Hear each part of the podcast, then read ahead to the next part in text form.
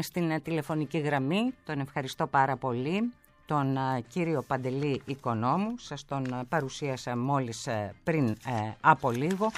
Ο κύριος Οικονόμου είναι πρώην επιθεωρητής μη διάδοσης πυρηνικών όπλων του, της Διεθνούς Υπηρεσίας Ατομικής Ενέργειας και είναι και επιστημονικός συνεργάτης στο ΕΛΙΑΜΕΠ. Καλημέρα σας κύριε Οικονόμου. Καλημέρα σας κυρία Μπαλτατζή. Σας ευχαριστώ, που είστε κοντά μας και θα μας βοηθήσετε να βάλουμε, να τακτοποιήσουμε μερικά από τα κομμάτια αυτού του πάζλ, του τεράστιου πάζλ που δεν είναι εύκολο κανείς να το έχει πλήρες. Ε, θα ξεκινήσω τη συζήτησή μας με αυτό που ακούσαμε ε, στην αρχή αυτής της ε, σύραξης από το στόμα του ενός υπουργού της κυβέρνησης Νετανιάχου όπου ξαναέβαλε το θέμα των πυρηνικών όπλων, μια δήλωση που κινητοποίησε ε, σε επίπεδο αντιδράσεων ε, μία σειρά χωρών και, και ηγετών. Ε, πού ακριβώς βρισκόμαστε;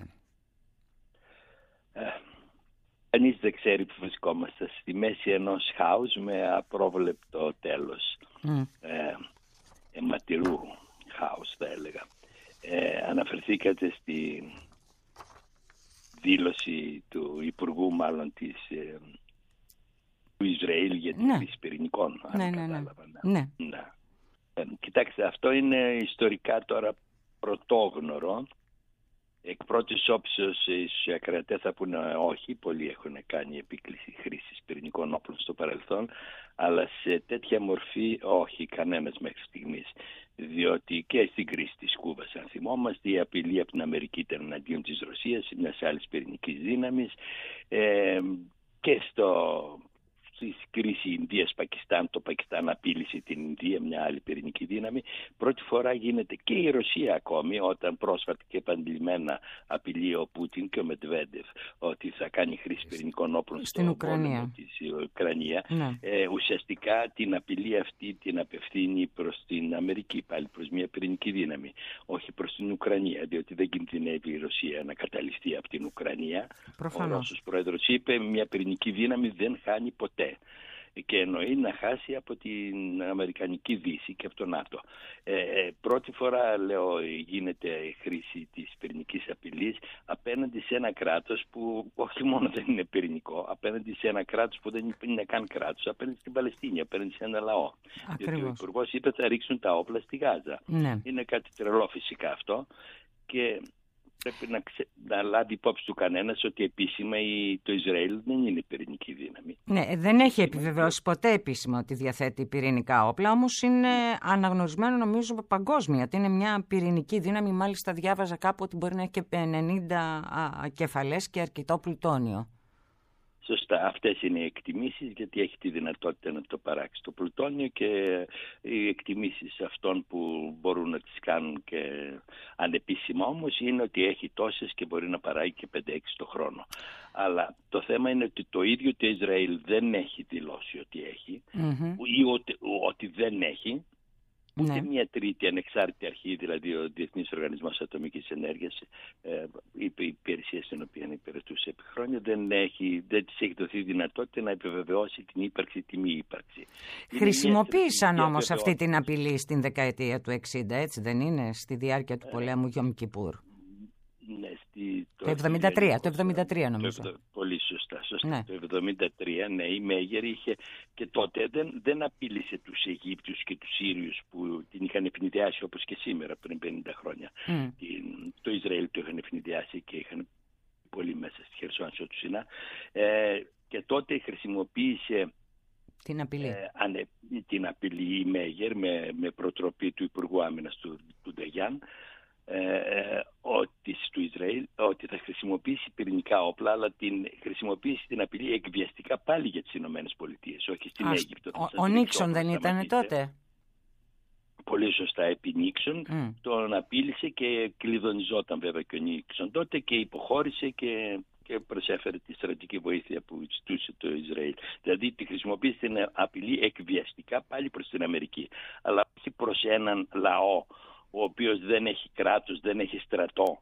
Ε, είναι, και αυτό έχει και μια άλλη συνέπεια, αν μου επιτρέπετε. Παρακαλώ. Ε, Τώρα θα στριμωχτεί κάπως διεθνώς θεσμικά, δεν ξέρω τι αποτέλεσμα θα έχει, κάπως λέω, το Ισραήλ, διότι αφού έχει κάνει τη δήλωσή του επίσημα πλέον ένας ε, και ο οποίος δεν επεπέμφθη, δεν επεπέμφθη. Ναι, δεν έχει αποπέμφθει. Απλώς ε, έγινε κάποιο είδους επίπληξη, αλλά όχι ακόμη, δεν τα πέσει η κυβέρνηση άμα τον βγάλουν. Ναι, όπως είπε και η, η Ζαχάροβα α, του Ρωσικού Υπουργείου Εξωτερικών, ότι με τη δήλωση αυτή το Ισραήλ παραδέχεται ότι έχει πυρηνικά όπλα.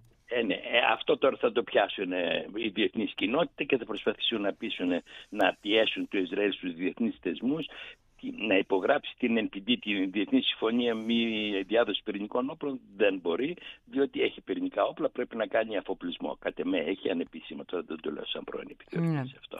Αλλά κατά την παγκόσμια κοινή γνώμη. Ξέρετε, η ισχύ, η γεωπολιτική, η στρατηγική ισχύ των πυρηνικών όπλων δεν είναι να τα κατέχει τα όπλα, είναι το να πιστεύει, είναι εξίσου τουλάχιστον μεγάλη η δύναμη αυτή, mm-hmm. εάν πιστεύει ο αντίπαλός ότι τα έχει. Τα έχεις, ε, βέβαια. Αυτή τη στιγμή, αφού η διεθνής κοινότητα πιστεύει ότι το Ισραήλ έχει, είναι σαν να έχει. Και αυτό το αντιμετωπίζουμε στην γεωπολιτική σαν η πυρηνική δύναμη. Κύριε Οικονόμου, Ποια είναι η γνώμη σας ε, για, το, για το Ισραήλ και τα όσα συμβαίνουν; Γιατί διατηρείτε ε, το πρόβλημα που υπάρχει εκεί με τους ε, Παλαιστίνιους; Ένα πρόβλημα που επί της ουσίας, επιτρέψτε μου την έκφραση, είναι γάγκρενα. Ένα. Και δεύτερον, η διεθνής κοινότητα τι κάνει; Κοιτάξτε, καλές ερωτήσεις και οι δύο. Πρώτον, το πρόβλημα διατηρείται διότι με κατευθείαν στην ουσία και στο τέλος, διότι η περιοχή της ευρύτερης Μέσης Ανατολής ή της Νοτιοδυτικής Ασίας αν θέλετε, για να την περιλάβουμε και το Ιράν μέσα, ε, έχει σήμερα τους περισσότερο από τους μισούς, από το 50% των πετρελαίων, των ενεργειακών πόρων του κόσμου. Ε, ο έλεγχος των πόρων ε, στη γη είναι ο μεγαλύτερος συντελεστής ε, παγκόσμιας ισχύως. Ε, μετά το δεύτερο παγκόσμιο πόλεμο και οι ανατροπές που έγιναν στην, στο Ιράν ε, του δημοκρατικού ε, καθεστώτος τότε και φέρανε το Σάχη πίσω ήταν, έγινε για τα πετρέλαια. Το ότι έγινε επανάσταση στο Ιράν ε, έγινε γιατί ξεσηκώθηκε ο κόσμος γιατί πιεζόταν και ήθελε να πάρει πάλι τον έλεγχο του κράτους του.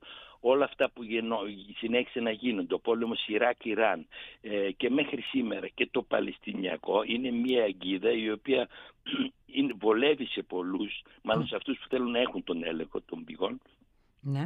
να δημιουργεί τη γάγρανα που είπατε, να υπάρχει αυτή η πληγή, διότι έτσι μπορούν και ελέγχουν την περιοχή. Μέχρι στιγμής φαινόταν, αλλά τώρα φαίνεται ότι κάπως δημιουργείται μια νέα δυναμική, ένα νέο, μια νέα ισορροπία ισχύως παγκόσμια, ναι. η οποία ε, πάει ε, να σκαλίσει αυτή τη γάγρανα ή θα την μεγαλώσει. Ή, Τι σημαίνει αυτό που μας λέτε για να το κατανοήσουμε κύριε Οικονόμου; σημαίνει ότι εάν δούμε μέσα κάτω από το ίδιο πρίσμα και τον πόλεμο που σύγχρονα γίνεται στην ουκρανια